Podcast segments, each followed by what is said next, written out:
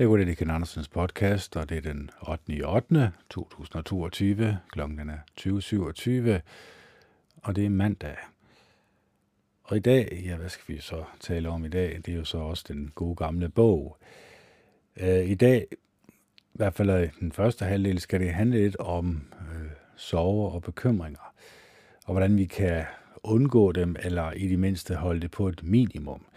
Vi kan selvfølgelig ikke helt undgå dem, det er klart, fordi vi kommer alle sammen til at miste nogen, vi holder af. Vi kommer alle sammen til at komme ud for sorg, det kan ikke undgås. Men hvad kan holde håbet oppe? Hvad kan motivere os? Hvad kan få vores livsglæde, livslyst til fortsat at være stærk?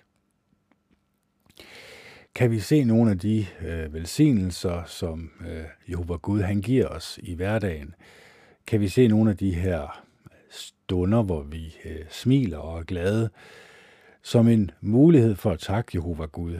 Sådan ligesom for at sige til ham, jamen tak for, at jeg har en god og rar oplevelse med mit liv, at jeg trods sorger og bekymringer stadigvæk kan se det positive i livet. Stadigvæk kan se det positive ved fortsat ikke kun at tjene dig, men også at ønske, at min personlighed hele tiden skal formes efter det, som du gerne vil have, vi mennesker, vi skal formes som. Fordi når man læser i Bibelen, så kan man jo godt se, det er ikke fuld af lut og lagkage. Der er nogle op- og nedture, må man sige. Og det er mange gange, man kan næsten sige, det er de ekstreme oplevelser, som mennesker kommer ud for, som er beskrevet i Bibelen, og hvordan de kom igennem dem. Jobs bog, altså Job mistede alle sine døtre og sønner. Han mistede hele hans jord, han mistede alt. Han blev slået med en sygdom. Trods det, så kunne han stadigvæk tjene Jehova Gud ved at se, man kan sige det positive, men han kunne i hvert fald se lyset for enden af tunnelen. Selvom, når man læser det, så kan man godt høre, at han udøver sig sit hjerte over den sorg, han oplever. Og det er selvfølgelig klart, den sorg, vi oplever, når mennesker dør og går bort, den er jo svært at sætte sig ind i, hvis man ikke selv har prøvet det. Hvis man ikke selv har været udsat for at miste en, man holder virkelig af og har været tæt knyttet til. Se, det er nok også det, som, når jeg ligesom tænker mig lidt om, har jeg egentlig haft nogen, jeg har været virkelig tæt knyttet til, og som jeg har mistet? Ja, det har jeg, men det har ikke været sådan en meget personlig ven. Et familiemedlem har jeg selvfølgelig mistet, men det har aldrig været en, man har talt med hver dag eller i hver uge. Det har altid været, og det er jo nok, fordi jeg er måske lidt enspænder, at jeg ikke sådan har været tæt knyttet til nogen, så sorgen kommer måske ikke så tæt på. Plus at jeg selvfølgelig ved, at alle mennesker, vi får en opstandelse, når vi dør, så vi burde jo ikke rigtig bekymre os så meget om døden. Vi burde tænke os mere om, hvordan vi lever livet, hvad vi bruger vores tid på, hvad vi stopper ind gennem øjnene og ørerne. Fordi det er jo egentlig det, som kan gøre Jehova Gud glad. Det er jo egentlig, at han kan se et menneske, som følger hans vej, som er villig til at sige nej tak til skraldespanden, voldelige computerspil, voldelige film og film, som portrætterer menneskers dårlige og negative egenskaber, samt i sociale medier, Facebook, Twitter og Instagram, og så selvfølgelig også det mainstream media, der konstant lyver over for dig, fortæller dig løgne om, hvad du skal frygte, og fortæller dig løsningen på din frygt. Man kan næsten sige, at det er jo egentlig vilddyret og vilddyrets billede. Det har en meget negativ indflydelse og påvirkning på menneskene, og det tænker man nok ikke nærmere sådan over i sin hverdag. Man kan godt fornemme den her ensomhedsfølelse, man får, når man bruger for meget tid på nettet, for meget tid på de sociale medier. Men fordi man er blevet afhængig af likes eller deslige, jamen så er man måske ikke så meget i den virkelige verden. Man har måske ikke nogen nære personlige forhold til sine venner. Måske har man det over nettet. Måske synes man, det er mere spændende at leve i den her virtuelle reality-verden, hvor likes, og man deler, hvad man spiser, og jeg vil næsten sige, man deler selvfølgelig ikke, hvad der kommer ud i den anden ende, men det er måske tæt på, at man deler sit liv, som i bund og grund ligner alle andres liv. Altså, der er ikke sådan en voldsom forskel, men fordi man plukker ud af virkeligheden og polerer det, jamen, så er det klart, at de mennesker, som følger de her influencers, de får jo en forkvaklet fornemmelse af deres eget selvværd. De tænker, at her er en meget smuk kvinde, som ved hjælp af hendes indflydelse får mig til at føle mig, som om, at jeg mangler noget. Jeg vil gerne have den kjole, hun har på. Det reklamerer hun også for. Og jeg kan se, at mit liv ikke er fuldendt, eller jeg bliver mere lykkelig og glad, hvis jeg køber den her kjole eller det her produkt, som hun nu promoverer. Og så finder man så ud af, at det gjorde man ikke rigtigt alligevel, og det var sådan lidt en hul fornemmelse. Og det er jo det, som jeg desværre tror, den her døde genstand, vi kalder vores bedste ven, tv, skærmen eller fjernsyn eller internet, hvad man nu kalder det, den har bragt os længere væk fra hinanden. Altså, jeg kan selv fornemme det. Det er ikke noget, som der ligger langt væk fra mig også, at jeg kan også godt mærke, at jeg vil gerne have mere menneskelig kontakt, mere menneskelig nærvær, direkte ind fra skærmen. Men jeg bliver stadigvæk draget og lokket af den her møgskærm. Altså, jeg kan stadigvæk godt mærke, at den har en eller anden form for tiltrækningskraft. Men det er nok også, fordi jeg ved inderst inde, at det er noget med, at min hjerne bliver stimuleret, mange gange overstimuleret af forskellige indtryk og input, som jeg ikke får, hvis jeg går ud og taler med mine medmennesker. Men problemet er jo, at jeg også godt inderst inde er klar over, at det er tomme kalorier, jeg udsætter mig selv for. Det er noget, som ikke har noget værdi overhovedet. Så man kan godt sætte sig og finde sig i et dilemma. Man kan godt se sig selv, man er lidt i et dilemma, fordi man bruger rigtig meget tid på skærmen. Man kan godt se, at det er dårligt for en.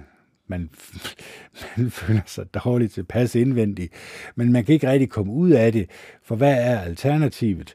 Det er at sidde og kigge ud i naturen. Nu gik jeg den her tur og tog det her billede. Det er at møde andre mennesker. Og jeg tror desværre, at skærmen har gjort os en lille smule, jeg vil ikke sige bange for andre mennesker, men vi i hvert fald er blevet bange for, at andre mennesker kommer for tæt på. Selvom langt de fleste mennesker, tro det eller lad være, er meget ens. Altså, vi har alle sammen brug for kærlighed og venlighed og ydmyghed og mildhed. Vi har alle sammen brug for, at andre mennesker værdsætter os. Vi har alle sammen brug for, at andre mennesker føler sig inkluderende i vores selskab, og vi føler os at inkluderende i deres selskab. At vi godt kan lide, at andre mennesker har en åben personlighed, og at vi føler den her indre glæde, når vi taler med andre mennesker, når vi interagerer med andre mennesker direkte, og ikke bare igennem skærmen. Fordi det er jo lidt en hul form for fornemmelse, at man sidder og liker noget, og så sidder personen og siger tak for likes, eller hvad det nu er. Eller den her person, som får de her likes, føler, at uha, så får jeg et eller andet boost, fordi at der er nogen, der sidder derude, der sidder og klikker på en skærm på et død genstand. Men det kræver jo heller ikke noget. Altså, det er jo heller ikke noget, der så decideret kræver en eller anden form for mental indsats. Det er derfor, at det er så, mener jeg, utrolig vigtigt, at man kommer ud blandt sine medmennesker, man kommer uden for døren, så at sige. At man ikke bare sidder og derinde og sumper. Fordi så bliver man alene med sine egne tanker. Og det er også derfor, jeg laver den her podcast, og håber, at jeg kan holde den her ved lige, fordi jeg havde lige en måned eller halvanden, hvor jeg holdt fri fra den. Og det er det der med, det er utrolig svært at holde noget ved lige, men det er utrolig nemt at give slip på det. Det er utrolig nemt for mig at lade være med at lave den her podcast. Det er ikke det helt store problem. Det er straks sværere, hvis jeg har været væk fra det et stykke tid, at så komme tilbage igen og finde den der mentale drivkraft, der siger, nu skal du altså lave den her podcast, fordi den sørger for, at du kommer til at læse i Guds ord. Du kommer til at få Guds ord ind og lade det påvirke dig på en positiv måde. Det er også det, vi skal ind på i aften. De her ekstreme oplevelser, mennesker, de har været udsat for i Bibelen, kan vi på nogen måde koge det en lille smule ned til vores hverdag, som måske godt kan virke i forhold til, når man læser højt fra Bibelen, lidt trivielt, lidt kedeligt. Vi er ikke i krig, vi har ikke dødsfjender, vores liv er ikke i fare, så at sige. Jo, det har jeg selvfølgelig snakket om, hvordan den er det, men det har jo noget med vores regering, som er kontrolleret af frimursselskabet, og frimursselskabet er så kontrolleret af de mennesker over i USA, som selvfølgelig ønsker totalitært styre, diktatorisk styre, og alt det her, det har jeg været inde på, så det behøver jeg ikke rigtig at forklare jer, hvad der kommer i fremtiden. Det burde I sådan set også have sat jer en lille smule ind i, at selvfølgelig kommer der noget, som ikke er særlig rart i fremtiden. Hvorfor? Fordi langt de fleste mennesker giver sig ikke tid til at få et dybt og et nært forhold til Jehova Gud, den almægtige. Og det er jo egentlig lidt ærgerligt, fordi han er den bedste at tilbede. Langt de fleste mennesker, som tilbeder skærmen, tilbeder jo egentlig, kan man sige, den engel, som står bag skærmen. Og det er altså den onde engel, Satan, og hans dæmoner, som hersker. Det er jo egentlig bare engle, som har gjort oprør mod Jehova Gud, og sagt, at vi klarer os selv, og vi skal nok sørge for at få andre mennesker til at tilbede os i stedet for Jehova Gud. Og det har jo lykkes for dem. Altså, når mennesker bliver draget og lokket af deres eget begær, jamen, det er jo nok fordi, at den her trivielle tilværelse, hvor man har et godt og nært forhold til Jehova Gud, den kan godt virke lidt kedelig, eller lidt triviel. Der sker ikke rigtig noget. Jamen, hvad skulle der ske? Altså, de mennesker, som lever ude i verden og fester og morer sig, jamen, det er jo det samme endelige, der er for dem, som der er for mig. Men de kommer jo nok ud for, det er ikke nok, de kommer nok ud for nogle dybere sorger, end jeg kommer til, fordi jeg er udmærket godt klar over, at de mennesker, jeg har mistet, som jeg holder af, dem får jeg at se i opstandelsen. Det er jeg 110.000% overbevist om. Fordi det har Jehova Gud lovet os mennesker igennem den opstandne Jesus Kristus og hans himmelfart. Jamen, der har vi jo fået mulighed for at fordele den her opstandelse. Så vi behøver ikke så meget at, som jeg siger tidligere, bekymre os så meget om det at dø. Det er nok nærmest det at leve, vi skal bekymre os om, eller tænke os grundigt om, hvad det er egentlig, vi beskæftiger os med. Når vi læser i salme 11:5, der står direkte, at Jehova Gud, han hader enhver, som elsker vold, jamen så skal vi selvfølgelig holde os fra vold. Enhver form for vold, også vold som underholdning. Det er selvfølgelig noget, der giver sig selv. Andet giver jo ikke nogen mening. Så når Gud er kærligheden, som der står i Bibelen, så skal vi jo holde os til kærligheden. Vi skal analysere os selv og se, om den er i overensstemmelse med kærligheden. Viser vi virkelig inderlig kærlighed til vores medmennesker? Eller er det sådan lidt, vi har nogle fordomme. Det kan jeg jo selv mærke på mig selv, når jeg taler med andre mennesker. Jeg er ikke 100% in tune med kærligheden, desværre. Jeg ønsker at være det. Jeg vil gerne være så tæt på kærligheden som overhovedet muligt. Men det er ligesom om, at jeg også i det liv, jeg har levet, er blevet påvirket i negativ retning til altid at tænke negativt om andre mennesker. Det er nogle tanker, som jeg kæmper imod, selvfølgelig, det er klart, og det skal vi alle sammen gøre, især under vores meditation, som jeg anbefaler, man gør, at man kæmper imod de her negative tanker, når andre mennesker kommer til at sige noget, der sårer en, når de siger noget, der ikke er rigtigt om en, når de bagtaler en, eller på nogen måde ønsker at, kan man sige, komme tæt på en, og så røre en negativt.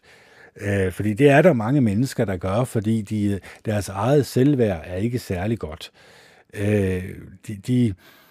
De har nogle vanskeligheder og problemer i deres eget liv, og det i stedet for egentlig at analysere sig frem til, at det er noget, man selv skal ændre ved sig selv i sin personlighed, jamen så lader man det gå ud over andre mennesker. Og det er lidt trist. Det er der ikke noget sådan decideret at gøre ved, andet end at personen selv må komme til den erkendelse og ændre sin personlighed. Det er ikke noget, jeg kan ændre noget ved på nogen måde. Jeg kan læse højt fra Bibelen, jeg kan læse højt fra den barmhjertige samaritaner, og så kan jeg analysere mig selv og se efter, hvor tæt eller hvor langt fra er jeg egentlig fra den barmhjertige samaritaner. Og jeg må nødvendigvis konkludere mange gange, selvom det gør ondt, at det halter nogle steder. Det halter for os alle sammen. Men bare det, at jeg læser højt fra den og har den i mit hjerte og ønsker at implementere den.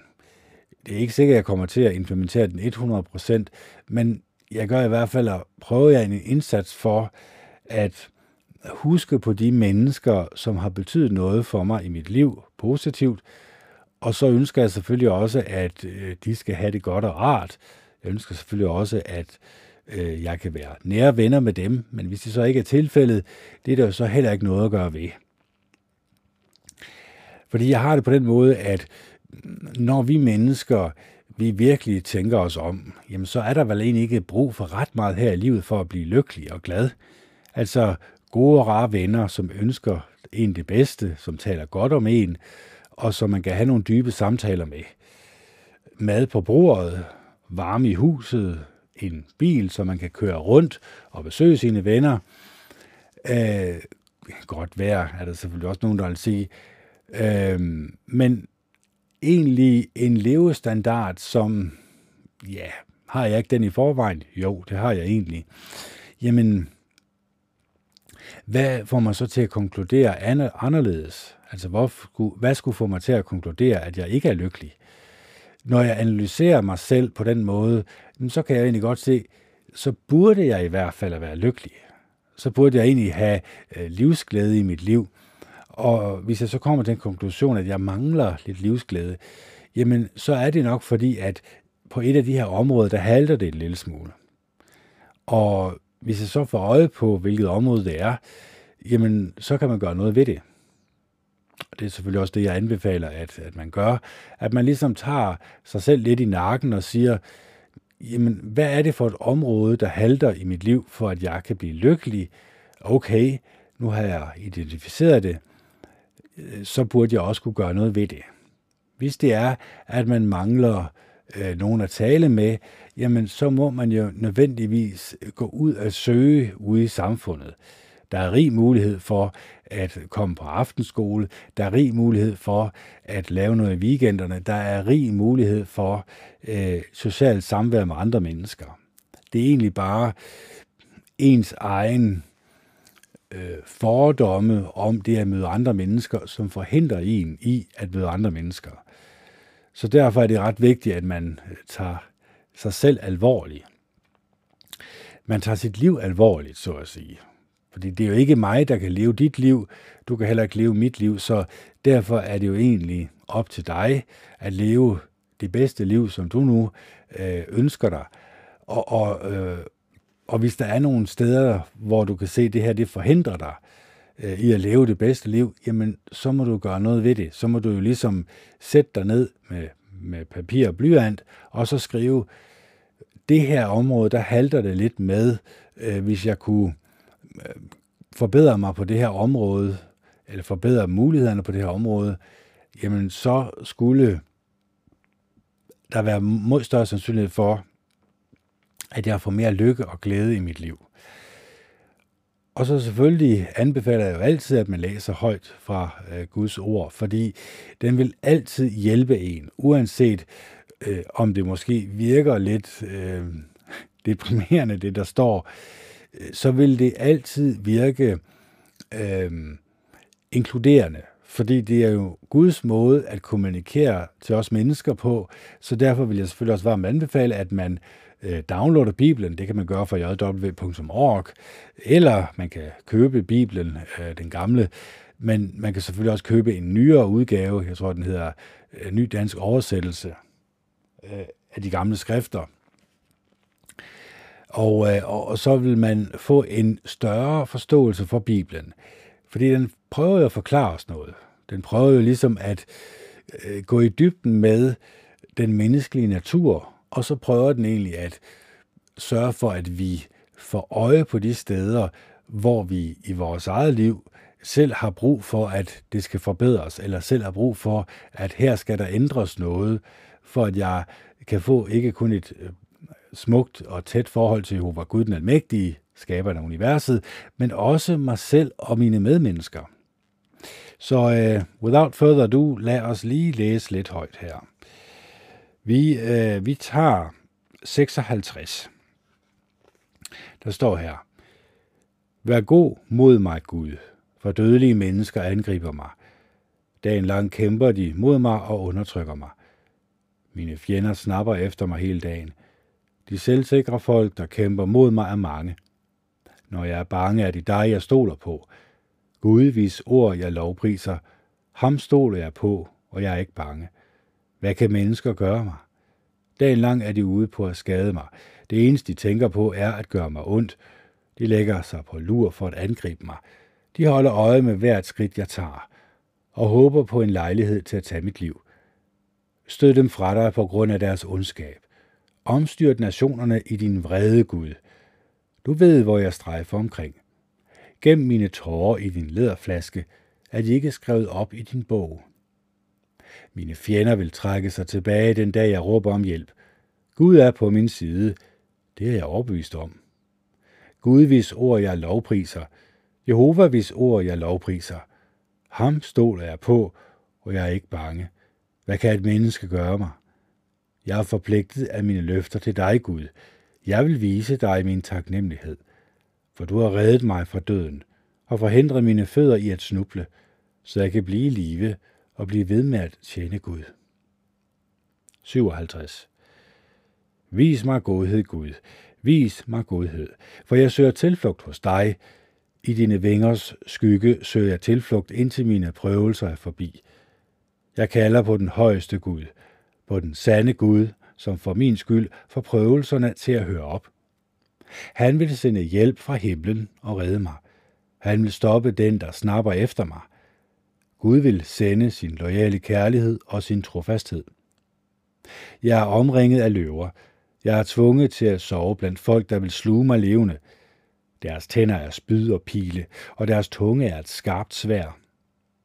Vær ophøjet over himlen, Gud. Lad din herlighed være højt hævet over hele jorden. De har lagt et net ud for mine fødder. Jeg er tynget af bekymring. De har gravet en grav foran mig, men de er selv faldet i den. Jeg står fast i mit hjerte, Gud. Jeg står fast i mit hjerte. Jeg vil synge og spille. Lad alt i mig vågne. Vågn op, mit strenginstrument, min harpe. Jeg vil vække daggryet. Jeg vil prise dig blandt folkeslagene, Jehova, og jeg vil lovsynge dig blandt nationerne. For din loyale kærlighed er stor. Den når helt op til himlen, og din trofasthed når op til skyerne. Vær ophøjet over himlen, Gud. Lad din herlighed være højt hævet over hele jorden. 58. Hvordan skulle I kunne forsvare retfærdigheden, når I forholder jer tavse? Kan I virkelig dømme retfærdigt i menneskesynder? Når jeres hjerte er fuld med uretfærdige påfund, og I spreder vold i landet med jeres hænder. De onde er på vildspor lige fra de bliver født. De er på afveje, løgnere lige fra fødslen. Deres gift er som slangegift. De er døve som kobraen, der lukker sit øre. Den vil ikke lytte til slangetæmmerens stemme, uanset hvor dygtige de er til at lokke. Gud slår tænderne ud af deres mund. Knus kæberne på disse løver, Jehova. Lad dem forsvinde som vand, der siver væk. Lad ham spænde sin bue, så de falder for hans pile.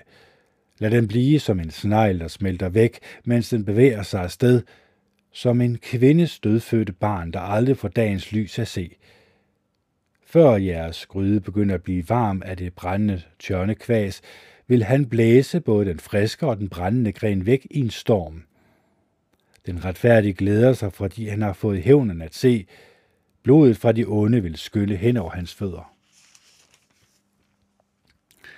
Til den tid vil man sige, der er virkelig en løn til de retfærdige. Der er en Gud, der dømmer jorden. Så det er jo egentlig Jehova Gud, der dømmer os mennesker. Og det er vores gerninger, der bliver dømt her. Vi kunne se, at onde mennesker og bedragere og løgnere, ja, de går frem mod det værre. De vil ikke indse, at den vej, de er på, ikke gavner dem på nogen måde. Og det er selvfølgelig mennesker, vi skal holde os fra, det er klart. Der er jo gode mennesker i verden, men der er så sandelig også onde mennesker i verden. Det vil der altid være, indtil Jehova Gud han griber ind og ændrer det selvfølgelig, eller indtil at Jehova Gud han dømmer de her mennesker. Så vi skal jo ikke dømme andre mennesker. Det skal vi overlade til Jehova Gud den almægtige, fordi han kan jo se menneskers hjerte. Han kan se dybt ind i os mennesker, kender vores inderste tanker og følelser. Har ham, der har skabt øjet, kan han ikke se. Ham, der har skabt ører, kan han ikke høre. Så der er ikke noget, der ligger skjult for Jehova Gud den almægtige. Han kan se vores gerninger. Og han elsker jo, at når gerningerne er gode, når mennesker viser, at de er gode og næstekærlige, jamen så har han jo noget at velsigne. Men det modsatte er også sandt. Han har noget at straffe, hvis mennesker viser sig at være onde mennesker, bagtaleriske mennesker og løgnere. Dem bryder han sig ikke om, og de vil selvfølgelig få en retfærdig dom, som vi også læste højt her. Så spørgsmålet er selvfølgelig, hvilken side vil du stille dig på? Er du villig til at ændre dig? Er du villig til at ændre din indstilling til livet og indstilling til det, du putter ind gennem øjnene og ørerne? Fordi det skal du være. Det skal jeg også være, hvis jeg vil have et godt og et fortroligt forhold til Jehova Gud den almægtige, til skaberen. Så er det selvfølgelig klart, så er det villigheden til at ændre sig og sin personlighed, der motiverer os til i endnu højere grad at få et tættere forhold til Jehova Gud den almægtige. Så derfor vil jeg selvfølgelig også anbefale, at når man læser i Guds ord hver dag, jamen så finder man også ud af det, der behager Jehova Gud, og det, der ikke behager Jehova Gud. Og så selvfølgelig vælger derefter. Nå, vi skal selvfølgelig videre i teksten, det er klart.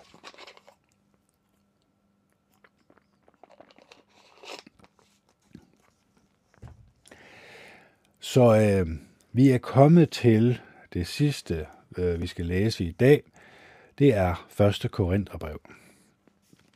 Der står her: Fra Paulus, der er kaldet til at være apostel for Kristus Jesus, fordi det er Guds vilje, og fra vores bror Sostenes, til Guds menighed i Korint, til jer, som er blevet gjort hellige som disciple af Kristus Jesus. Ja, kaldet til at være hellige, sammen med alle andre, der påkalder vores Herre Jesu Kristi navn, deres og vores Herre. Jeg ønsker jer ufortjent godhed og fred fra Gud, vores Far, og fra Herren Jesus Kristus. Jeg takker altid min Gud for jer, fordi han har vist jer ufortjent godhed gennem Kristus Jesus. Takket være Kristus er I jo blevet beriget på alle måder, både ved at I er blevet dygtige til at forkynde ordet og har fået stor kundskab, Budskabet om Kristus har slået rod hos jer, og derfor mangler I ikke nogen som helst gave, mens I ivrigt venter på vores Herre Jesus Kristus bliver åbenbaret. Han vil også sørge for, at I er stærke indtil enden, så der ikke vil være noget at anklage jer for på vores Herre Jesu Kristi dag. Gud er trofast, og han kaldte jer til at være forenet med sin søn, vores Herre Jesus Kristus. Brødre, nu tilskynder jeg jer i vores Herre Jesu Kristi navn til at være enige og til at undgå splittelser. I skal være helt forenet i jeres holdning og tankegang. Der er nemlig nogen fra Kloes' husstand, der har fortalt mig, at der er store uenigheder blandt jer. Det jeg mener er, at nogen af jer siger, jeg holder mig til Paulus, mens andre siger, jeg er til Apollos, jeg er til Kefas og jeg er til Kristus. Er Kristus blevet delt op? Var det måske Paulus, der blev henrettet på pælen for jer? Eller blev I døbt i Paulus' navn? Jeg takker Gud for, at jeg ikke har døbt nogen af jer, bortset fra Crispus og Gaius, så ingen af jer kan sige, at I er blevet døbt i mit navn. Jo, Stefanus' husstand har jeg også døbt. Ellers mener jeg ikke, at jeg har døbt nogen. Kristus har nemlig ikke sendt mig for at døbe, men for at forkynde den gode nyhed, og jeg er ikke blevet sendt for at tale med menneskelig visdom, og så vil Kristus død på pælen miste sin kraft. For dem, der går til grunde, lyder budskabet om, at Kristus døde på pælen, tåbeligt. Men for os, der frelses, viser det Guds kraft. Der står jo skrevet, jeg vil lade de vises visdom forsvinde, og de intellektuelles klogskab vil jeg feje til side. Hvor er de kloge? Og hvor er de skriftlærte? Hvor er denne verdens debattører? Har Gud ikke gjort verdens visdom tåbelig? I sin visdom sørgede Gud for, at verden ikke lærte ham at kende gennem verdens egen visdom. I stedet valgte Gud at frelse dem, der har fået tro, ved hjælp af en forkyndelse, andre finder tåbelig. Jøderne beder om tegn, og grækerne søger efter visdom, men vi forkynder, at Kristus blev henrettet på en pæl. Et budskab, der er en snublesten for jøderne, og lyder tåbeligt for folk fra nationerne. Men for dem, der er kaldet, hvad enten de er jøder eller grækere, er Kristus et udtryk for Guds kraft og Guds visdom. Ja, det tåbelige fra Gud er visere end noget som helst fra mennesker, og det svage fra Gud er stærkere end noget som helst fra mennesker. Brødre, tænk på, hvordan det var med jer selv, da I blev kaldet. Set ud fra et menneskeligt synspunkt var der ikke mange vise, ikke mange magtfulde og ikke mange af fornem familie, men Gud valgte det, der er tåbeligt i verdens øjne, for at ydmyge de vise. Og Gud valgte det, der er svagt i verdens øjne, for at gøre det stærke til skamme. Ja, Gud valgte det, der er ubetydeligt i verdens øjne, og det, der ses ned på, det, der ikke er noget, for at gøre det, der er noget til intet. Sådan at ingen ville have noget at prale af over for Gud. Det er Gud, I kan takke for, at I er forbenet med Kristus Jesus, som har åbenbaret Guds visdom og retfærdighed for os. Gennem Jesus er vi blevet helligt og købt fri med en løsesum, for at det kan være, som der står skrevet. Hvis vi praler, skal det være af Jehova.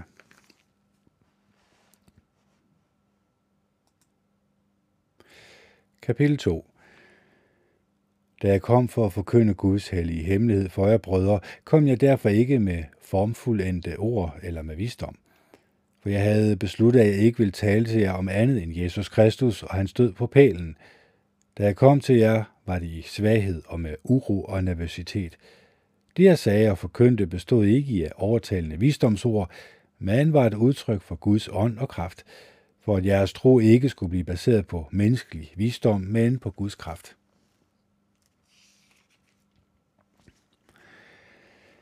Vi taler selvfølgelig om visdom til mennesker, der er modne, men ikke om en visdom, der stammer fra denne verden, eller fra denne verdens ledere, for de vil forsvinde.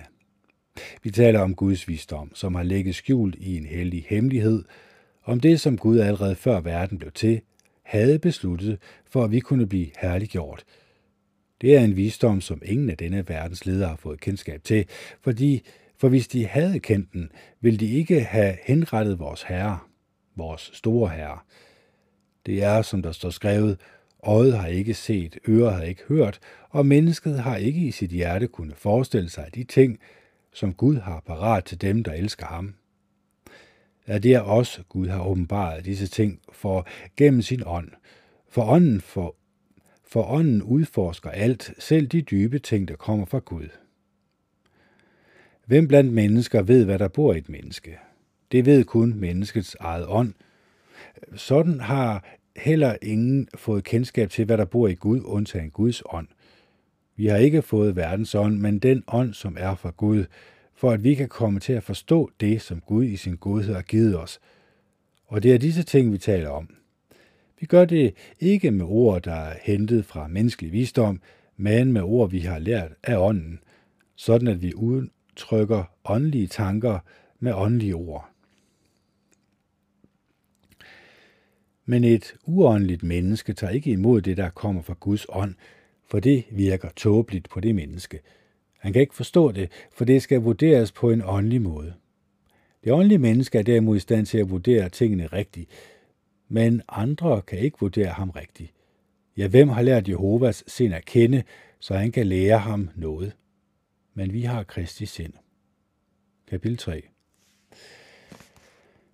Brødre, jeg kunne ikke tale til jer som til åndelige mennesker, kun som til uåndelige mennesker, nogle der er spædbørn, hvad troen på Kristus angår. Jeg gav jer mælk, ikke fast føde, for det var I ikke stærke nok til at tåle. Ikke engang nu er I stærke nok, for I er stadig uåndelige. Ja, når der er misundelse og konflikter iblandt jer, er det så ikke, fordi I er uåndelige og lever, som folk i verden gør. Når en siger, jeg holder med mig til Paulus og en anden jeg til Apollos, opfører I jer så ikke som folk i verden. Hvad er Apollos, og hvad er Paulus? De er bare tjenere, som hjalp jer til at blive troende ved hjælp af de gaver, Herren gav dem. Jeg plantede, og Apollos vandede, men det var hele tiden Gud, der fik det til at gro. Hverken den, der planter eller den, der vander, er altså noget. Det er Gud, der er noget, for det er ham, der får det til at gro. Den, der planter og den, der vander, arbejder enigt sammen, men hver enkelt vil blive belønnet i forhold til sit eget arbejde. Vi er Guds medarbejdere, og I er Guds mark, som bliver dyrket, et hus, som Gud bygger. Med den ufortjente godhed, Gud gav mig, lagde jeg fundamentet som en erfaren håndværker, men en anden bygger videre på det. Hver enkelt må være opmærksom på, hvordan han bygger på det, for ingen kan jo lægge noget andet fundament end det, der allerede er lagt, det vil sige Jesus Kristus. Når man bygger videre på fundamentet, hvad enten det er med guld, sølv, kostbar sten, træ, hø eller halm, vil kvaliteten af ens arbejde blive afsløret, når dagen bryder frem. Det vil blive afsløret ved hjælp af ild, for ilden vil vise, hvilken slags arbejde den enkelte har udført. Hvis det, man har bygget oven på fundamentet, bliver stående, vil man få løn, men hvis det, man har bygget, bliver brændt ned, vil man lide tab. Man vil selv blive reddet, men det vil være som gennem ild. Er I ikke klar over, at I selv er Guds tempel, og at Guds ånd bor i jer? Hvis nogen ødelægger Guds tempel, vil Gud ødelægge ham, for Guds tempel er helligt, og I er det tempel. Lad ingen narre sig selv. Hvis nogen af jer betragter sig selv som vis i denne verden, så må han blive tåbelig for virkelig at kunne blive vis. Det, der regnes for at være klogt i denne verden, er nemlig tåbeligt i Guds øjne, for der står skrevet, han fanger de kloge i deres egen snedighed. Og et andet sted. Jehova kender de vises ræsonnementer og ved, at de er værdiløse. Lad derfor ingen prale af mennesker, for alt tilhører jer, hvad enten det er Paulus eller Apollos eller Kefas, hvad enten det er verden, livet eller døden, ting, der er her nu, eller ting, der kommer. Det hele tilhører jer. Til gengæld tilhører I Kristus, og Kristus tilhører Gud. Kapitel 4. Et menneske bør kun betragte os som tjenere for Kristus og forvalter af Guds hellige hemmeligheder. Og hvad der forventes af forvalter er, at de er trofaste. Det betyder meget lidt for mig at skulle bedømmes af jer eller af en menneskelig domstol. Jeg vil ikke engang bedømme mig selv. Jeg mener ikke selv, at jeg har gjort noget forkert, men det beviser selvfølgelig ikke, at jeg er retfærdig, for det er Jehova, der bedømmer mig. I skal derfor ikke dømme nogen før tiden, før Herren kommer. Han vil bringe mørkets hemmeligheder for lyset og afsløre, hvad der er i menneskenes hjerter, og så vil enhver få sin ros fra Gud. Brødre, disse ting har jeg nu anvendt på jer selv, eller på mig selv og på Apollos for jeres skyld. På den måde kan I ved hjælp af os lære denne regel. Gå ikke ud over det, der står skrevet, for at I ikke skal blive stolte og favorisere en frem for en anden. Hvad gør dig til noget særligt? Ja, hvad har du, som du ikke har fået? Og hvis det er noget, du har fået, hvorfor roser du så dig selv, som om det ikke var en gave, du havde fået? Er I allerede blevet mætte? Er I allerede blevet rige? Er I begyndt at herske som konger uden os? Ja, jeg vil virkelig ønske, at I var begyndt at herske som konger, for så var vi jo også begyndt at herske som konger. For mig ser det ud, som om Gud har ført os, apostlene, ind på scenen som de sidste, som mænd, der er dømt til døden. Vi er jo blevet et skuespil for hele verden, for engle og for mennesker. Vi bliver regnet for tåbelige på grund af Kristus, men I regner jer selv for kloge på grund af Kristus. Vi er svage, men I er stærke. I modtager ære, men vi bliver forarvet. Lige til dette øjeblik har vi været sultne og tørstige. Vi er dårligt klædte og bliver slået og er hjemløse. Vi arbejder hårdt med vores egne hænder. Når vi bliver skældt ud, velsigner vi. Når vi bliver forfulgt, finder vi os tålmodigt i det. Når der tales ondt om os, svarer vi mildt. Vi er hele tiden blevet betragtet som verdens affald, samfundets udskud. Jeg skriver ikke dette til jer for at gøre jer flove, men for at tilskynde jer som mine elskede børn. Selvom I måske har haft 10.000 mennesker til at lære jer, hvordan I skal følge Kristus, så har I bestemt ikke haft mange fædre. For med hensyn til at følge Kristus Jesus, er det mig, der er blevet jeres far gennem den gode nyhed. Derfor beder jeg jer indtrængende, efterlign mig. Det er grund til, at jeg sender Timotus til jer, for han er mit elskede og trofaste barn i Herren. Han vil minde jer om den måde, jeg gør tingene på i min tjeneste for Kristus Jesus, det jeg underviser alle menighederne i. Nogle opfører sig stolte, fordi de regner med, at det nok ikke kommer. Men jeg kommer snart til jer, hvis Jehova vil. Jeg er ikke interesseret i at vide, hvad disse stolte personer siger, men jeg vil finde ud af, hvilken kraft de har. Guds rige handler ikke om ord, men om kraft. Hvad foretrækker I? Skal jeg komme til jer med kæp eller med kærlighed og mildhed? Kapitel 5. For at sige det, som det er, har jeg hørt meldinger om seksuel umoral iblandt jer. Umoral er en art, der ikke engang findes blandt nationerne, nemlig at en mand lever sammen med sin fars kone.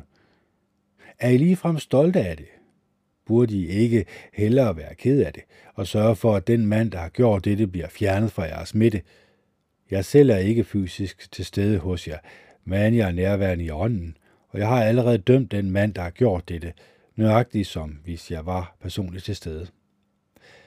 Når I nu samles i vores Herre Jesu navn, og I husker på, at jeg er til stede hos jer i ånden, og med kraft fra vores Herre Jesus, skal I overgive et sådan menneske til Satan, for at denne syndige påvirkning kan blive fjernet, og for at ånden kan blive frelst på Herrens dag. Det er ikke noget, I skal være stolte af. Ved I ikke, at en lille smule surdej gennemsyrer hele dejen? Skaf jer af med den gamle surdej, så I kan være en ny dej. I er jo fri for surdej, for vores påskelam Kristus er blevet ofret. Lad os derfor nu holde højtid. Ikke med en gammel surdej, men med surdej i form af. Lad os derfor nu holde højtid. Ikke med gammel surdej, ikke med surdej i form af rådenskab og ondskab, men med oprigtighedens og sandhedens usyrede brød. Jeg skrev til jer i mit brev, at I skulle holde op med at omgås mennesker, der lever på en seksuel umoralsk måde.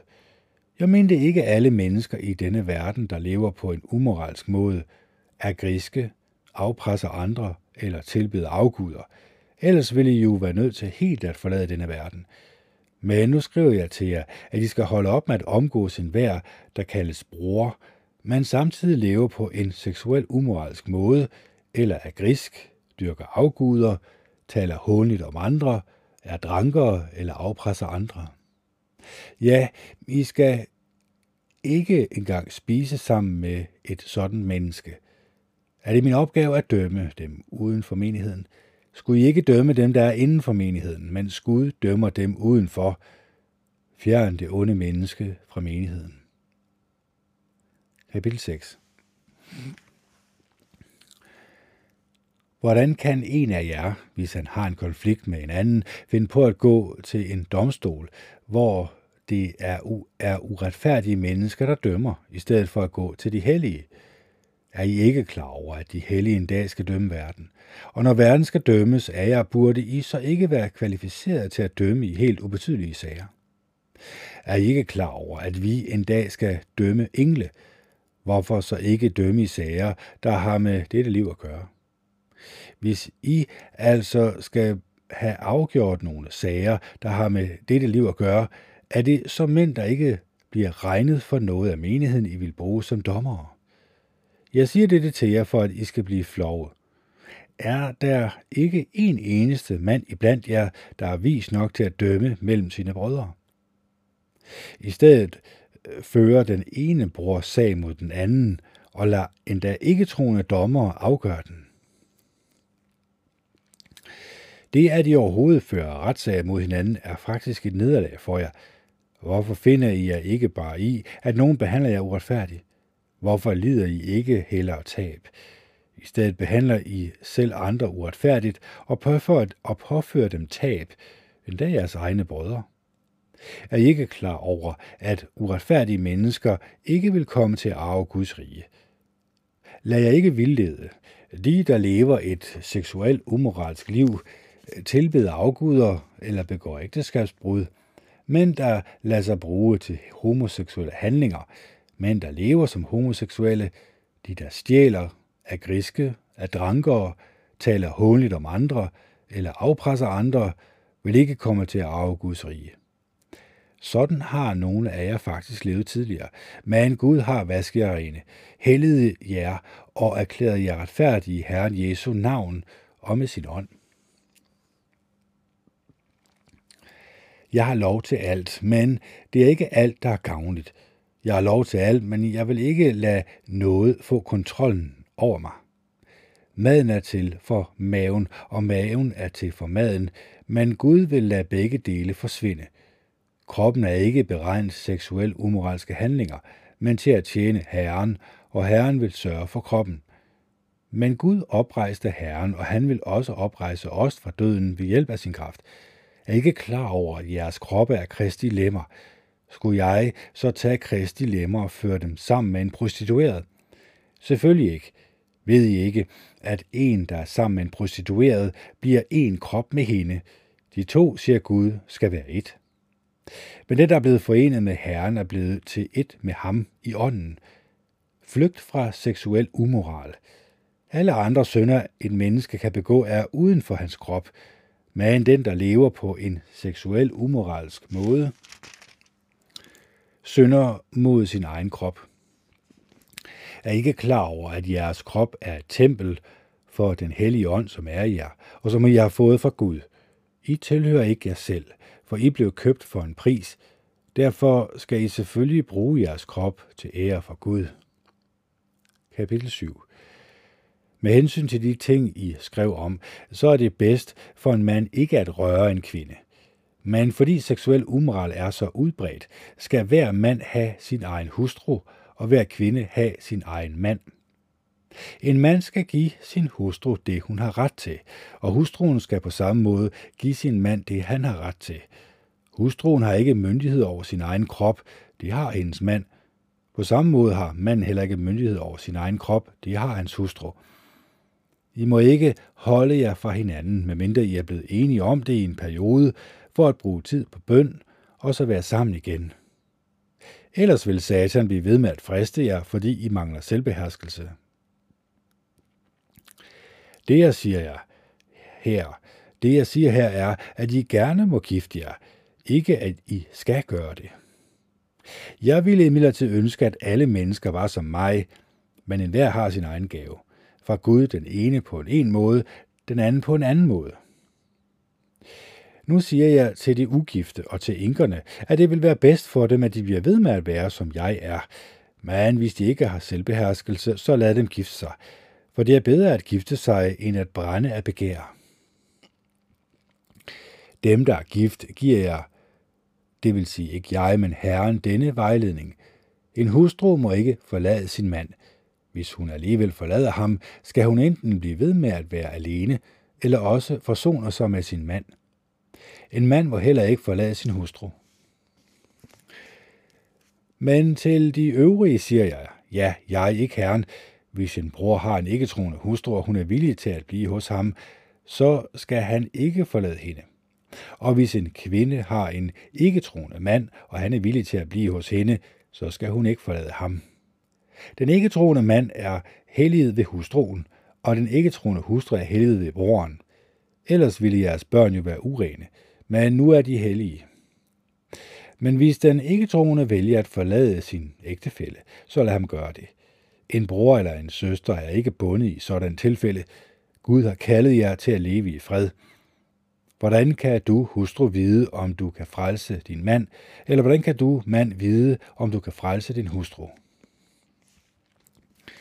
Ikke desto mindre skal enhver leve i overensstemmelse med det, Jehova har tildelt ham, det som Gud har kaldet ham til. Og denne vejledning giver jeg til alle menighederne.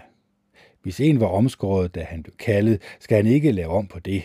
Og hvis en var uomskåret, da han blev kaldet, skal han ikke lade sig omskære. Om man er omskåret eller uomskåret, betyder ikke noget. Det, der betyder noget, er, om man overholder Guds bud. Enhver skal blive i den stand, han var i, da han blev kaldet. Hvis du var træl, da du blev kaldet, skal du ikke bekymre dig om det. Men hvis du har mulighed for at blive fri, så benyt dig af det. Enhver, der blev kaldet af Herren, mens han var træl, tilhører Herren som en, der er købt fri. Og enhver, der var en fri mand, da han blev kaldet, er en træl for Kristus. I blev købt for en pris, så hold op med at være menneskers trælle. Brødre, enhver skal blive i den stand, han var i, da han blev kaldet, og bevare sit forhold til Gud. Med hensyn til dem, der aldrig har været gift, har jeg ikke noget påbud fra Herren, men jeg siger min mening som en, der er blevet vist barmhjertighed af Herren, og derfor er i stand, og derfor er til at stole på. I betragtning af den vanskelige tid, vi lever i, mener jeg, at det er bedst for en mand at forblive, som han er. Hvis du er bundet til en hustru, skal du holde op med at prøve at blive fri, og hvis du ikke er bundet til en hustru, skal du holde op med at søge efter en. Hvis du alligevel gifter dig, begår du ikke nogen synd, og hvis en jomfru gifter sig, begår vedkommende ikke nogen synd, men de, der gifter sig, vil komme ud for nogle vanskeligheder, og det er det, jeg gerne vil skåne jer for. Derfor vil jeg gerne sige dette til jer, brødre.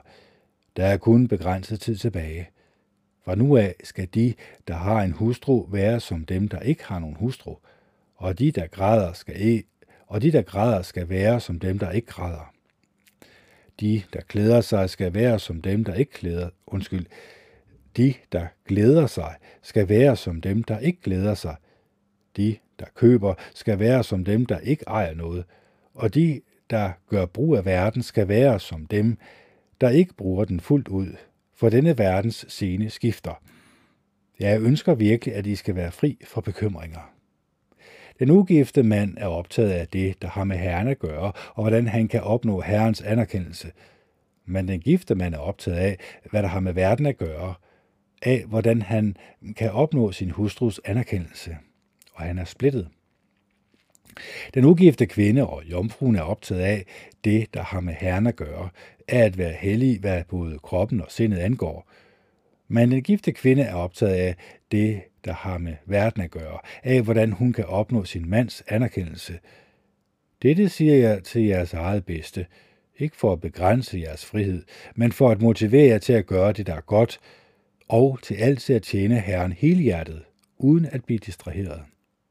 Men hvis en føler, at han gør noget forkert ved at forblive ugift, og hvis han ikke er for ung, skal han gøre følgende.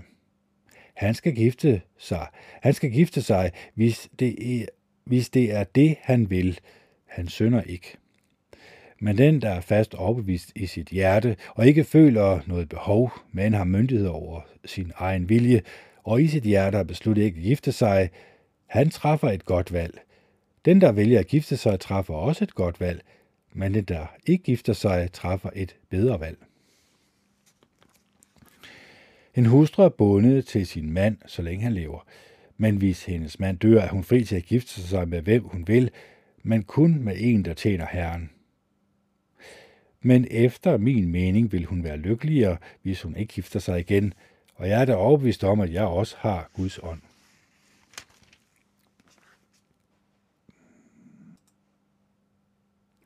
Kapitel 8. Nu med hensyn til mad, der er offret til afguder. Som bekendt har vi alle en vis viden. Viden gør en stolt, men kærlighed bygger op. Hvis en mener, at han ved noget, så er der alligevel noget, han mangler at vide. Hvis en derimod elsker Gud, så er han kendt af Gud. Hvad angår det at spise mad, der er offret til afguder, så har vi jo den viden, at en afgud ingenting er, og at der kun er én Gud. Der er selvfølgelig såkaldte guder, både i himlen og på jorden. Ja, der er mange guder og mange herrer. Men for os er der kun én Gud, Faren, der har skabt alle ting, og vi lever for ham. Og der er en Herre, Jesus Kristus, som Gud brugte til at skabe alle andre ting, og vi lever gennem ham. Det er ikke alle, der har denne viden, og nogen, der tidligere har dyrket afguder, spiser maden som noget, der har været offeret til en afgud, og deres meget følsomme samvittighed plager dem. Men det, vi spiser, vil ikke bringe os nærmere til Gud. Hvis vi lader være med at spise, mister vi ikke noget ved det, og hvis vi spiser, opnår vi ikke noget ved det. Men pas hele tiden på, at jeres ret til at vælge ikke på en eller anden måde bliver en snublesten for dem, der er svage. Hvis en, der er svag, ser dig, der har kundskab, spise et måltid i et afgudstempel, kunne det så ikke få hans samvittighed til at godkende, at han spiser mad, der har været offeret til afguder? Den kundskab, du har, vil på den måde få dig til at ødelægge den, som er svag. Din bror, som Kristus døde for. Når I synder mod jeres brødre på denne måde og skader deres følsomme samvittighed, synder I også mod Kristus. Hvis det, jeg spiser, får min bror til at snuble, vil jeg derfor aldrig mere spise kød, for jeg ønsker ikke at få min bror til at snuble. Kapitel 9. Er jeg ikke fri til at gøre, hvad jeg vil? Er jeg ikke apostel? Har jeg ikke set Jesus, vores Herre? Er I ikke et resultat af min tjeneste for Herren? Selv hvis jeg ikke var en apostel for andre, har jeg i hvert fald været det for jer. I er jo det sejl, der bekræfter, at jeg er en apostel for Herren. Her er mit forsvar over for dem, der kritiserer mig. Har vi ikke ret til at spise og drikke? Har vi ikke ret til at have en troende hustru med os rundt, ligesom de andre apostler og Herrens brødre og Kefas? Eller er det kun Barnabas og mig, der ikke har ret til at afholde os fra at arbejde for at tjene penge?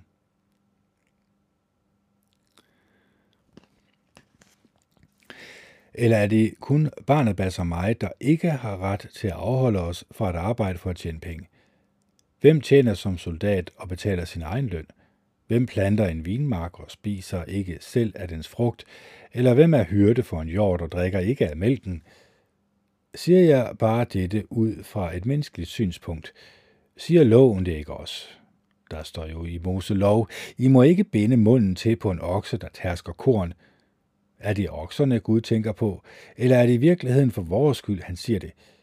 Ja, det er beskrevet for vores skyld, for den, der pløjer og den, der tærsker, bør kunne gøre det i håb om at få en del af udbyttet. Når nu vi har sået noget åndeligt hos jer, vil det så være for meget, hvis vi høstede noget materielt fra jer? Hvis andre har ret til at tage imod noget fra jer, har vi det så ikke endnu mere? Alligevel har vi ikke gjort os brug af denne ret, men vi finder os i alt for, at vi ikke på nogen måde skal komme til at lægge hindringer i vejen for den gode nyhed om Kristus. Ved I ikke, at de, der tager sig af de hellige pligter, får deres måltider fra templet, og at de, der tjener ved alteret, får deres andel af de ofre, der bringes på alteret? På samme måde har Herren bestemt, at de, der forkynder den gode nyhed, skal leve af den gode nyhed. Men jeg har ikke gjort brug af en eneste af disse rettigheder, og jeg skriver ikke dette for nu at gøre krav på dem. Nej, jeg ville hellere dø. Ingen skal fratage mig min grund til at rose mig. At jeg forkynder den gode nyhed giver mig ikke grund til at rose mig, for det er noget, jeg er nødt til. Jeg ved mig, hvis jeg ikke forkynder den gode nyhed. Hvis jeg gør det frivilligt, får jeg en løn, men hvis jeg gør det imod min vilje, er det ikke desto mindre et ansvar, jeg har fået betroet som forvalter. Hvad er det så for en løn, jeg får? At jeg, når jeg forkynder den gode nyhed, kan fremholde den, uden at det koster nogen noget, så jeg ikke misbruger den ret, den gode nyhed giver mig. Selvom jeg er fri i forhold til alle, har jeg gjort mig til træl for alle, for at jeg kan vinde så mange som muligt. For jøderne er jeg blevet som en jøde for at kunne vinde jøder. For dem, der følger loven, er jeg blevet som en, der følger loven, selvom jeg ikke er underlagt loven, for at kunne vinde dem, der følger loven. For dem, der ikke er underlagt loven, er jeg blevet som en, der ikke er underlagt loven, selvom jeg naturligvis er bundet af Guds lov og underlagt Kristi lov, for at kunne vinde dem, der ikke er underlagt loven. For de svage er blevet svage, for at kunne vinde de svage. For alle slags mennesker er blevet alt, for jeg vil gøre alt, hvad jeg kan, for i hvert fald at frelse nogen. Alt gør jeg for den gode nyheds skyld, for at kunne give andre del i budskabet. I et løb løber alle deltagerne, men som I ved, er der kun én, der vinder præmien. Løb på sådan en måde, at I kan vinde den. Alle, der deltager i en idrætskonkurrence, viser selvkontrol i alt. De gør det selvfølgelig for at vinde en krans, der kan visne, men vi gør det for at vinde en, der ikke visner. Derfor løber jeg ikke uden at have et mål. Jeg sørger for at rette mine slag, så jeg ikke bare slår i luften. Jeg er streng over for min egen krop og behandler den som en træl, for at jeg, der har forkyndt for andre, ikke selv skal blive forkastet af en eller anden årsag. Kapitel 10. Brødre, jeg vil gerne minde jer om, at alle vores forfædre var under skyen, og alle gik gennem havet, og de blev alle døbt til Moses, da de var under skyen og gik gennem havet. De fik alle den samme åndelige mad at spise, og de drak alle den samme åndelige drik, for de drak af den åndelige klippe, der fulgte dem, og den klippe var et billede på Kristus. Alligevel blev de fleste af dem ikke godkendt af Gud, og de blev dræbt i ørkenen. Med alt dette er noget, vi skal tage ved lære af, så vi ikke bliver grebet af længsel efter noget, der er skadeligt, sådan som de blev. Begynd heller ikke at dyrke afguder, som nogen af dem gjorde. Der står skrevet, folket satte sig til at spise og drikke, og derefter begyndte de at feste og more sig. Lad os heller ikke begå seksuelt umoralske handlinger, som nogen af dem gjorde. På en dag blev 23.000 af dem dræbt på grund af seksuel umoral. Lad os heller ikke udfordre Jehova, sådan som nogen af dem udfordrede ham og blev dræbt af slangerne. Lad os heller ikke være nogen, der altid beklager sig, sådan som nogen af dem beklagede sig og blev dræbt af ødelæggeren.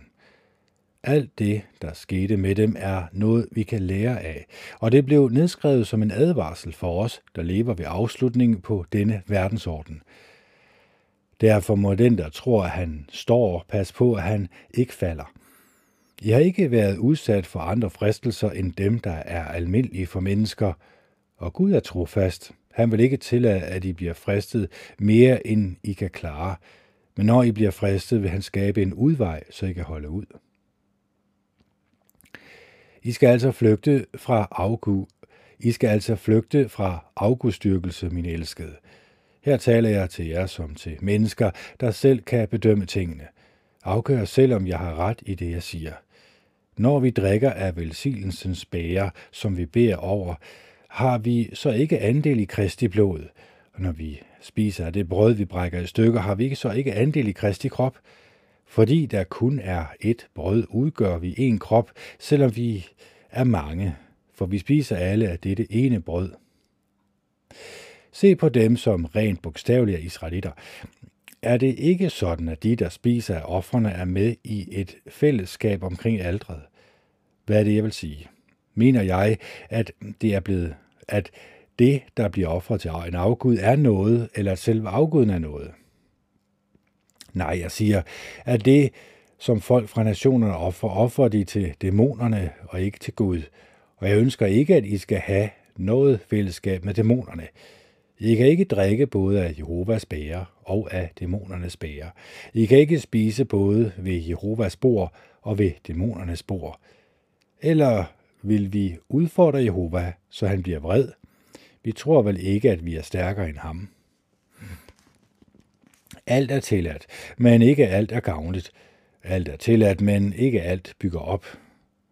Den enkelte skal ikke være optaget af, hvad der er godt for ham selv, men af, hvad der er godt for andre. I kan spise alt kød, der bliver solgt på et marked, uden at I behøver at spørge om noget på grund af jeres samvittighed. For jorden og alt, hvad der er på den, tilhører Jehova. Hvis en ikke-troende inviterer jer på besøg, så spis alt, der bliver serveret, uden at spørge om noget på grund af jeres samvittighed. Men hvis en siger til jer, dette kød har været bragt som offer til afguder, så skal I ikke spise det af hensyn til den, der gjorde opmærksom på det, og af hensyn til samvittigheden.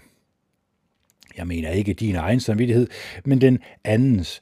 For hvorfor skulle jeg udnytte min frihed på en måde, der får en andens samvittighed til at dømme mig? Hvis jeg tager del i måltidet og takker Gud for det, hvorfor skal jeg så kritiseres for noget, som jeg siger tak for? Altså hvad enten I spiser eller drikker eller gør noget som helst andet, skal I gøre alting til ære for Gud. I skal undgå at blive overset til, at andre snubler, uanset om det gælder jøder eller grækere eller nogen i Guds menighed. Ligesom jeg også selv i alle ting prøver at gøre, hvad andre vil godkende. Jeg er ikke optaget af, hvad der er godt for mig selv, men af, hvad der er godt for mange, så de kan blive frelst. Efterlign mig, ligesom jeg efterligner Kristus. Jeg roser jer, fordi I husker på mig i alle forhold, og holder fast ved de ting, jeg har lært jer at følge. Men jeg ønsker, at I skal vide, at enhver mands hoved er Kristus, og at en kvindes hoved er manden, og Kristus hoved er Gud. Enhver mand, der beder eller profeterer med noget på hovedet, bringer skam over sit hoved. Men enhver kvinde, der beder eller profeterer med utildækket hoved, bringer skam over sit hoved, for det ville være det samme, som hvis hun havde barberet håret af sit hoved. Ja, hvis en kvinde ikke tildækkede sit hoved, kunne hun lige så godt klippe sit hår af. Men det er til skam for en kvinde at få klippet eller barberet sit hår af, skal hun tildække sit hoved. En mand skal ikke have sit hoved tildækket, for han er Guds billede og herlighed, men kvinden er mandens herlighed. For manden blev ikke skabt af noget fra kvinden, men kvinden blev skabt af noget fra manden. Dertil kommer, at manden ikke blev skabt for kvindens skyld, men kvinden blev skabt for mandens skyld. Derfor, og af hensyn til englene, bør kvinden have noget på hovedet som et tegn på, at hun underordner sig. Blandt Herrens disciple er kvinden ikke noget uden manden, og manden er ikke noget uden kvinden. For lige som kvinden blev skabt af noget fra manden, blev manden født af en kvinde, men alt kommer fra Gud. Døm selv. Er det passende, at en kvinde beder til Gud uden at have sit hoved tildækket? Lærer selve naturen jer ikke, at det er uværdigt for en mand at have langt hår, men at det er til ære for en kvinde at have langt hår. Det lange hår har hun nemlig fået i stedet for en hovedbeklædning. Men hvis nogen vil argumentere for en anden skik, så vil jeg sige, at vi ikke har nogen anden, og det har Guds menigheder heller ikke.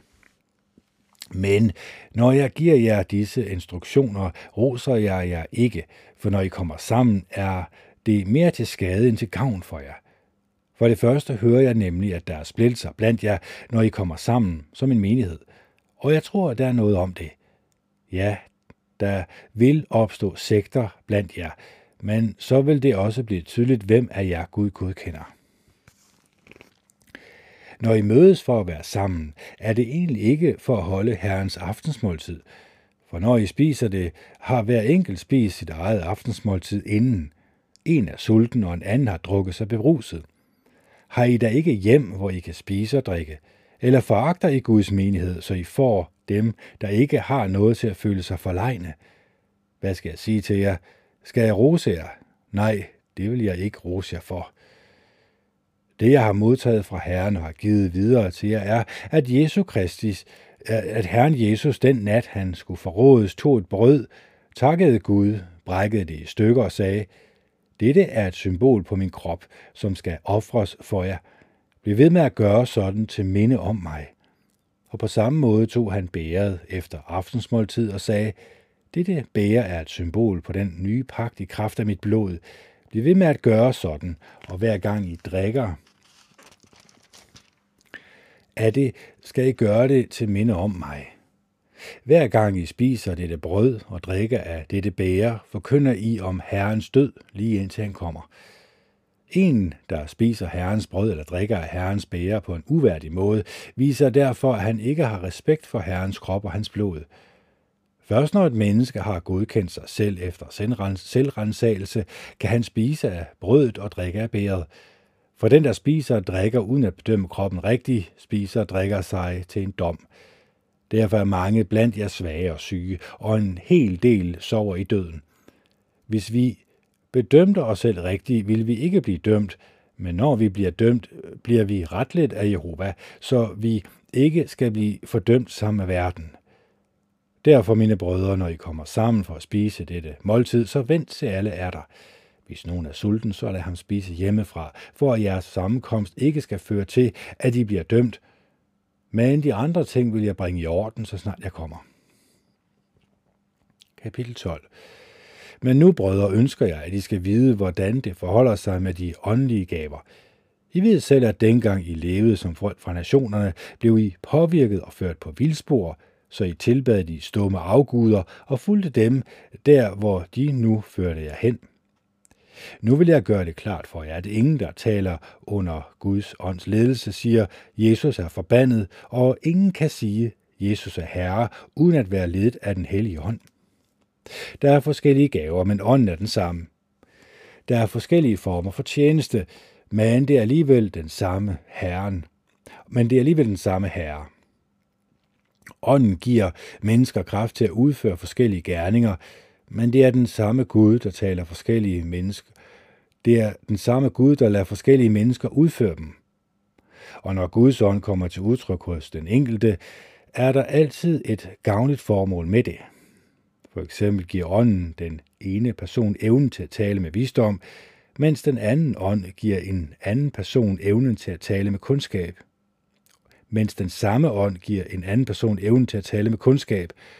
Og ånden giver en person tro, mens den samme ånd giver en anden person gaven til at helbrede. Ånden lader en person udføre kraftige gerninger, den lader en anden profetere, den lader en bedømme inspireret udtalelse, den lader en tale fremmede sprog, og den lader en anden oversætte det, der bliver sagt. Men det er den samme ånd, der står bag alle disse gerninger. Den fordeler gaverne til hver enkelt person, sådan som den vil. Ligesom en krop har mange kropsdele, og alle dens mange dele til sammen kun udgør én krop, sådan er det også med Kristus. For i kraft af én ånd er vi alle blevet døbt til at udgøre én krop, hvad enten vi er jøder eller grækere, trælle eller fri, og vi har alle fået én ånd at drikke. Kroppen består jo ikke bare af én kropsdel, men af mange. Hvis foden fandt på at sige, jeg er ikke en hånd, og derfor hører jeg ikke med til kroppen, vil den alligevel være en del af kroppen. Og hvis øret fandt på at sige, jeg er ikke et øje, og derfor hører jeg ikke med til kroppen, vil det alligevel være en del af kroppen. Hvis hele kroppen var et stort øje, hvor ville høresansen så være? Og hvis hele kroppen var et stort øre, hvor ville lugtesansen så være henne?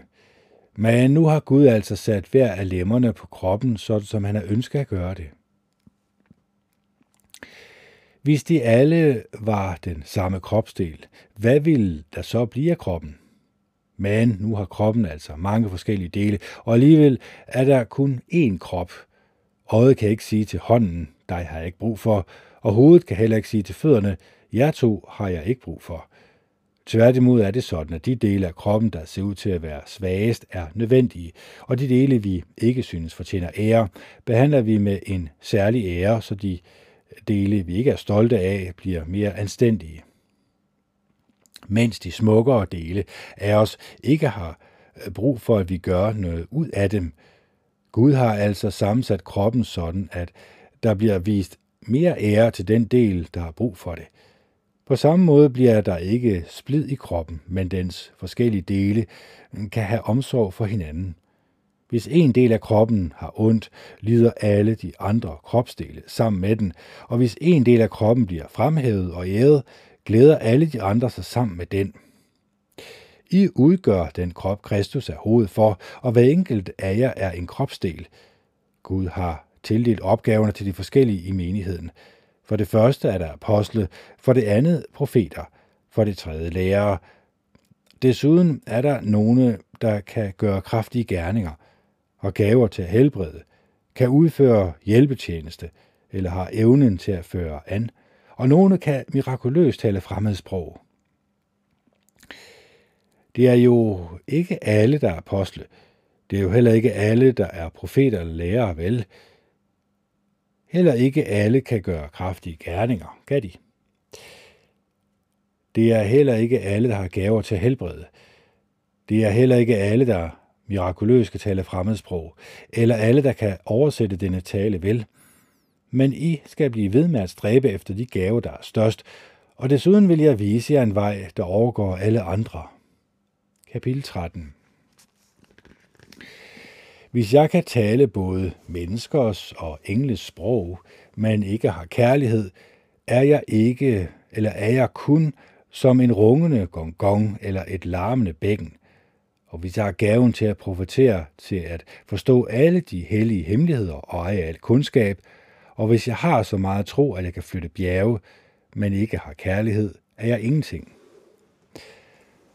Og hvis jeg giver alt, hvad jeg ejer, for at bespise andre, og hvis jeg er villig til at ofre mit liv, så jeg kan prale af det, men ikke har kærlighed, gavner det mig ikke spor. Kærligheden er tålmodig og venlig. Kærligheden er ikke misundelig. Den praler ikke, og den bliver ikke stolt. Opfører sig ikke uanstændigt.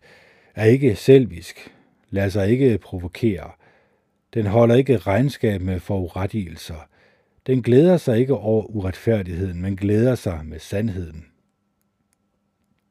Den tåler alt, tror alt, håber alt, udholder alt. Kærligheden ophører aldrig, men gaven til at profetere vil blive afskaffet. Evnen til mirakuløst at tale fremmede sprog vil forsvinde, og kundskaben vil blive afskaffet. Vores kundskab er nemlig ufuldstændig.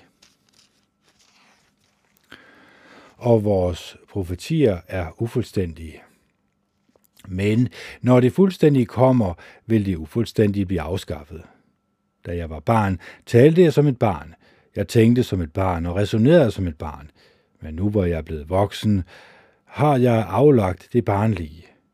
Lige nu ser vi et uklart omrids af tingene, som i et metalspejl.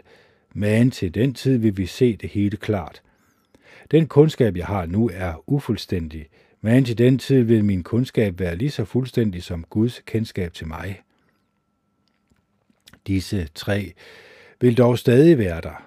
Tro, håb og kærlighed. Men den største af dem er kærligheden. Kapitel 14. Vær ivrige efter at vise kærlighed, men bliv også ved med at stræbe efter de åndelige gaver, især evnen til at profetere. For den, der har gaven til at tale fremmedsprog, taler ikke til mennesker, men til Gud. Ingen forstår det, han siger, og han taler om hellige hemmeligheder ved hjælp af ånden. Den, der profeterer, kan derimod styrke, opmuntre og trøste andre med det, han siger. Den, der taler fremmedsprog, styrker sig selv, men den, der profeterer, styrker en hel menighed. Jeg ville ønske, at I alle havde åndens gave til at tale fremmedsprog, men jeg foretrækker, at I profeterer. Ja, den, der profeterer, er større end den, der taler fremmede sprog, medmindre det bliver oversat, så hele menigheden kan blive styrket. Hvis jeg selv kom til jer, brødre, og talte fremmede sprog, Hvad ville I så få ud af det? Hvis jeg ville hjælpe jer, skulle jeg tale til jer enten med en åbenbaring, med kundskab, med en profeti eller med undervisning.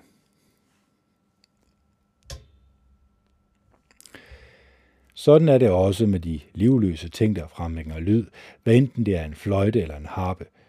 Hvis der ikke er et interval mellem tonerne, hvordan kan man så vide, hvad det er, fløjten eller harpen spiller? Og hvis trompeten giver en uklar lyd, hvem vil så gøre sig klar til kamp? Sådan er det også med jer. Hvis I ikke bruger tungen til at tale på en måde, man kan forstå, hvordan kan man så vide, hvad der bliver sagt? Så taler I jo bare ud i luften. Der er mange forskellige sprog i verden, og ingen af dem er uden mening. Men hvis jeg nu ikke forstår sproget, vil jeg være en fremmed for den, der taler, og den, der taler, vil være en fremmed for mig. Det samme gælder for jer. Når I nu så ivrigt stræber efter åndens gaver, skal I først og fremmest stræbe efter de gaver, der styrker menigheden.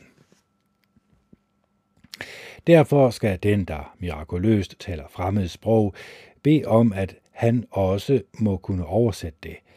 For hvis jeg beder på et fremmed sprog, er det den gave, ånden har givet mig, der beder, men min forstand er ikke med i det. Hvad er så det rigtige at gøre? Jeg vil bede med den gave, ånden har givet mig, men jeg vil også bede med min forstand. Jeg vil lovsynge med den gave, ånden har givet mig, men jeg vil også lovsynge med min forstand. Hvis du ikke gør det, hvordan skal et almindeligt menneske blandt jer så kunne sige amen til din takkebøn, når du priser Gud med åndens gaver? Han forstår jo ikke, hvad du siger. Ja, det er rigtigt, at du siger tak på en smuk måde, men det er ikke noget, der styrker den anden. Jeg takker Gud for, at ånden lader mig tale på flere fremmede sprog end nogen af jer, men alligevel vil jeg i en menighed hellere sige 5 ord med min forstand og samtidig undervise andre end 10.000 ord på et fremmedsprog. Brødre, I skal ikke være som børn, når det gælder sund fornuft. I alt, hvad der er ondt, skal I være som børn, men når det gælder sund fornuft, skal I blive voksne. I loven står der: med fremmede sprog og med udlændingens læber vil jeg tale til dette folk, og selv da vil de nægte at lytte til mig, siger Jehova. Evnen til at tale fremmede sprog er altså ikke et tegn, der skal overbevise de troende, men de ikke troende. Den profetiske tale er derimod for de troende, ikke for de ikke troende. Hvis nu hele menigheden kommer sammen og taler fremmede sprog, der så kommer nogle almindelige mennesker eller ikke troende ind, vil de så ikke sige, at de er blevet vanvittige.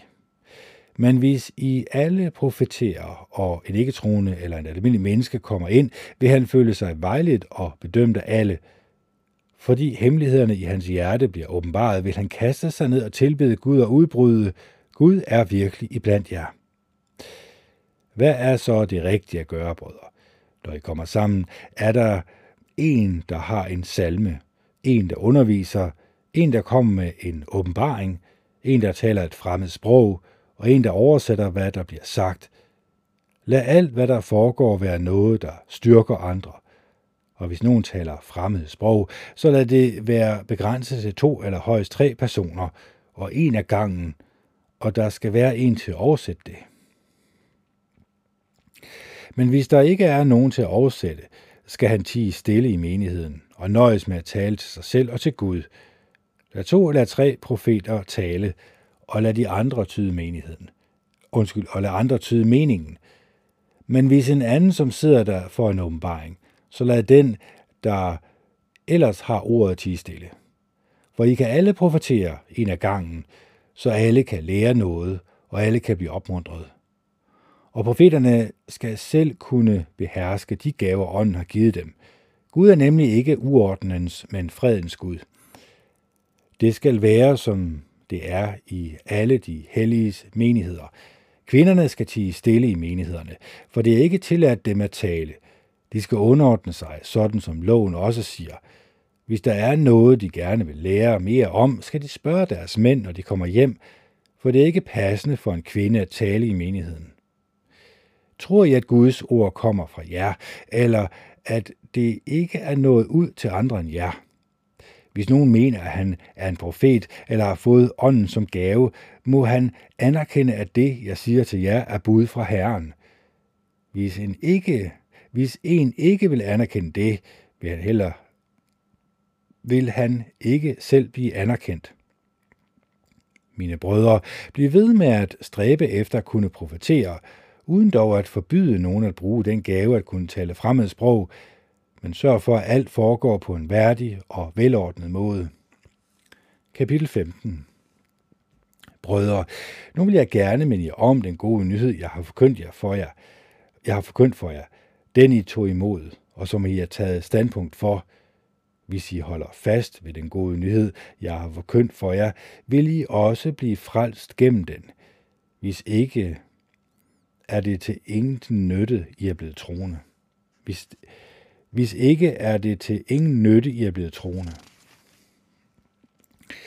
Noget af det første, jeg lærte jer, var det, som jeg selv havde lært, nemlig at Kristus døde for vores synder i overensstemmelse med, hvad skrifterne siger, og at han blev begravet. Ja, at han blev oprejst på den tredje dag, som skrifterne siger, og han viste sig først for Kefas og så for de 12. Derefter viste han sig for over 500 brødre på én gang. De fleste af dem lever stadig, men nogle af dem er sovet ind i døden. Han viste sig derefter for Jakob og så for alle apostlene. Til allersidst viste han sig også for mig, som for en, der er født for tidligt. Jeg er jo den ringeste af apostlene. Jeg er ikke engang værdig til at blive kaldt apostel, for jeg har forfulgt Guds menighed. Men takket være Guds ufortjente godhed, er jeg det, jeg er. Og den ufortjente godhed, han viste mig, har ikke været forgæves, for jeg har slidt mere end alle de andre, dog ikke i egen kraft, men på grund af den ufortjente godhed, Gud viser mig. Hvad enten det er mig eller de andre apostle, der gør det, så er det dette budskab, vi forkynder, og det var også det, I fik tro på. Når det altså bliver forkyndt, at Kristus er blevet oprejst fra de døde, hvordan kan det så være, at nogen af jer påstår, at de døde ikke bliver oprejst? Hvis det er rigtigt, at de døde ikke bliver oprejst, så er Kristus jo heller ikke blevet oprejst.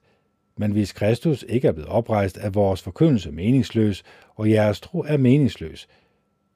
Det gør os samtidig til falske vidner om Gud, for så har vi talt usandt om Gud, når vi siger, at han har oprejst Kristus. Det kan han jo ikke have gjort, hvis de døde slet ikke bliver oprejst. Hvis døde ikke bliver oprejst, er Kristus jo heller ikke blevet oprejst. Og hvis Kristus ikke er blevet oprejst, er jeres tro værdiløs, for så er I stadig jeres synder. Det betyder også, at de kristne, der er døde, er gået tabt. Hvis det kun er for dette liv, vi har sat vores håb til Kristus, så må man have mere ondt af os, end af nogen som helst andre. Men nu er Kristus altså blevet oprejst fra de døde, som den første afgrøde af dem, der er sovet ind i døden. Ligesom døden er kommet gennem et menneske, sådan kommer de dødes opstandelse også gennem et menneske. Ja, ligesom alle dør på grund af Adam, sådan vil alle blive gjort levende gennem Kristus. Men hver i sit hold. Kristus som den første afgrøde, og derefter under Kristi nærværelse, de der tilhører ham. Derpå kommer enden, når han overdrager riget til sin Gud og far, efter at han har udslettet alt herredømme, alt myndighed og al magt, for han skal herske som konge, indtil Gud har lagt alle fjender under hans fødder. Og den sidste fjende, der tilintetgør os, er døden. Gud har jo lagt alting under hans fødder. Når han siger, at alting er blevet lagt under ham, indbefatter det selvfølgelig ikke Gud selv, som jo er den, der lagde alting ind under ham. Men når alt er blevet lagt ind under ham, vil sønnen selv underkaste sig Gud, der lagde alt ind under ham, for at Gud kan være alt for alle. Hvad vil de, der bliver døbt med henblik på at dø, ellers få ud af det? Hvis de døde slet ikke bliver oprejst, hvordan kan det så være, at disse kristne lader sig døbe med henblik på at dø? Og hvorfor udsætter vi os for fare hver eneste time?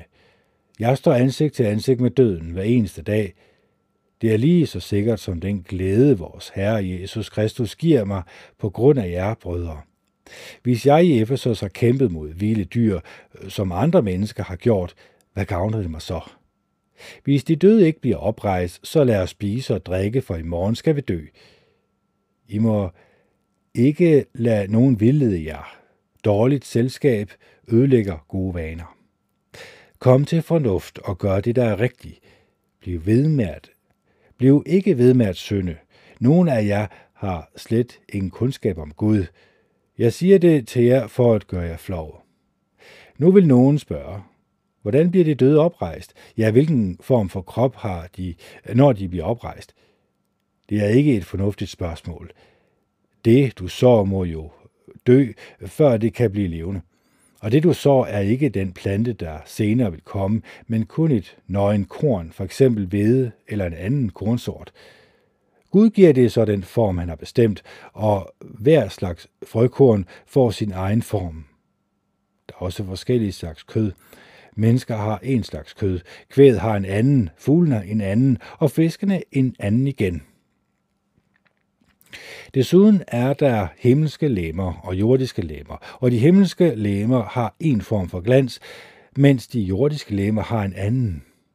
Solen har en form for glans, og månen har en anden form for glans. Stjernerne har igen en anden, og den ene stjerne er forskellig fra den anden i glans. Sådan er det også med de dødes opstandelse. Det, der bliver sået, er forgængeligt. Det, der bliver oprejst, er uforgængeligt. Det, der bliver sået, bliver betragtet med foragt, men det bliver oprejst til ære og værdighed. Det bliver sået i svaghed, men er fuld af kraft, når det bliver oprejst. Det, der bliver sået, er et fysisk legeme, men det, der bliver oprejst, er et åndeligt legeme. Der er et fysisk legeme, og der er også et åndeligt.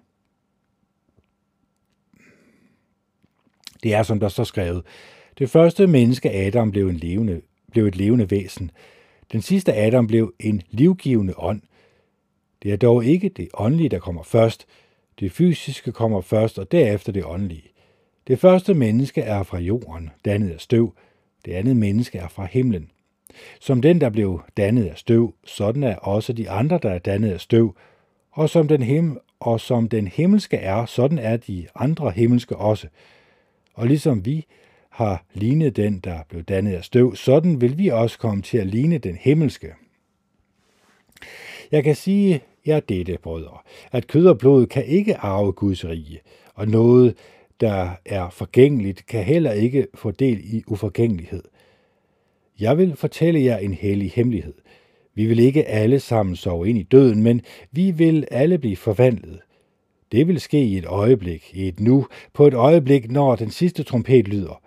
Trompeten vil nemlig lyde, og så vil de døde blive oprejst og være uforgængelige, og vi vil blive forvandlet. For det, der er forgængeligt, må klædes i uforgængelighed, og det, der er udødeligt, må klædes i udødelighed.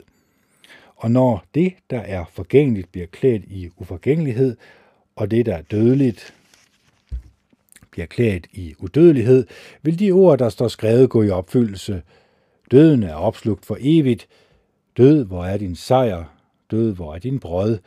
Den brød, der forårsager død, er synden, og det er loven, der giver synden kraft.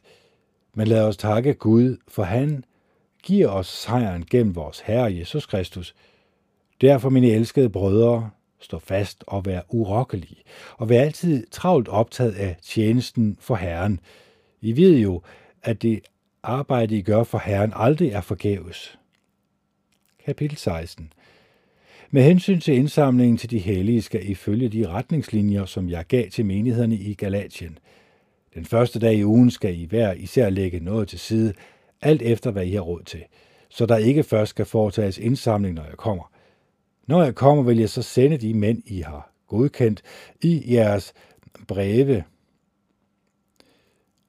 Så vil jeg sende de mænd, I har godkendt i jeres breve, afsted til Jerusalem med jeres kærlige gave.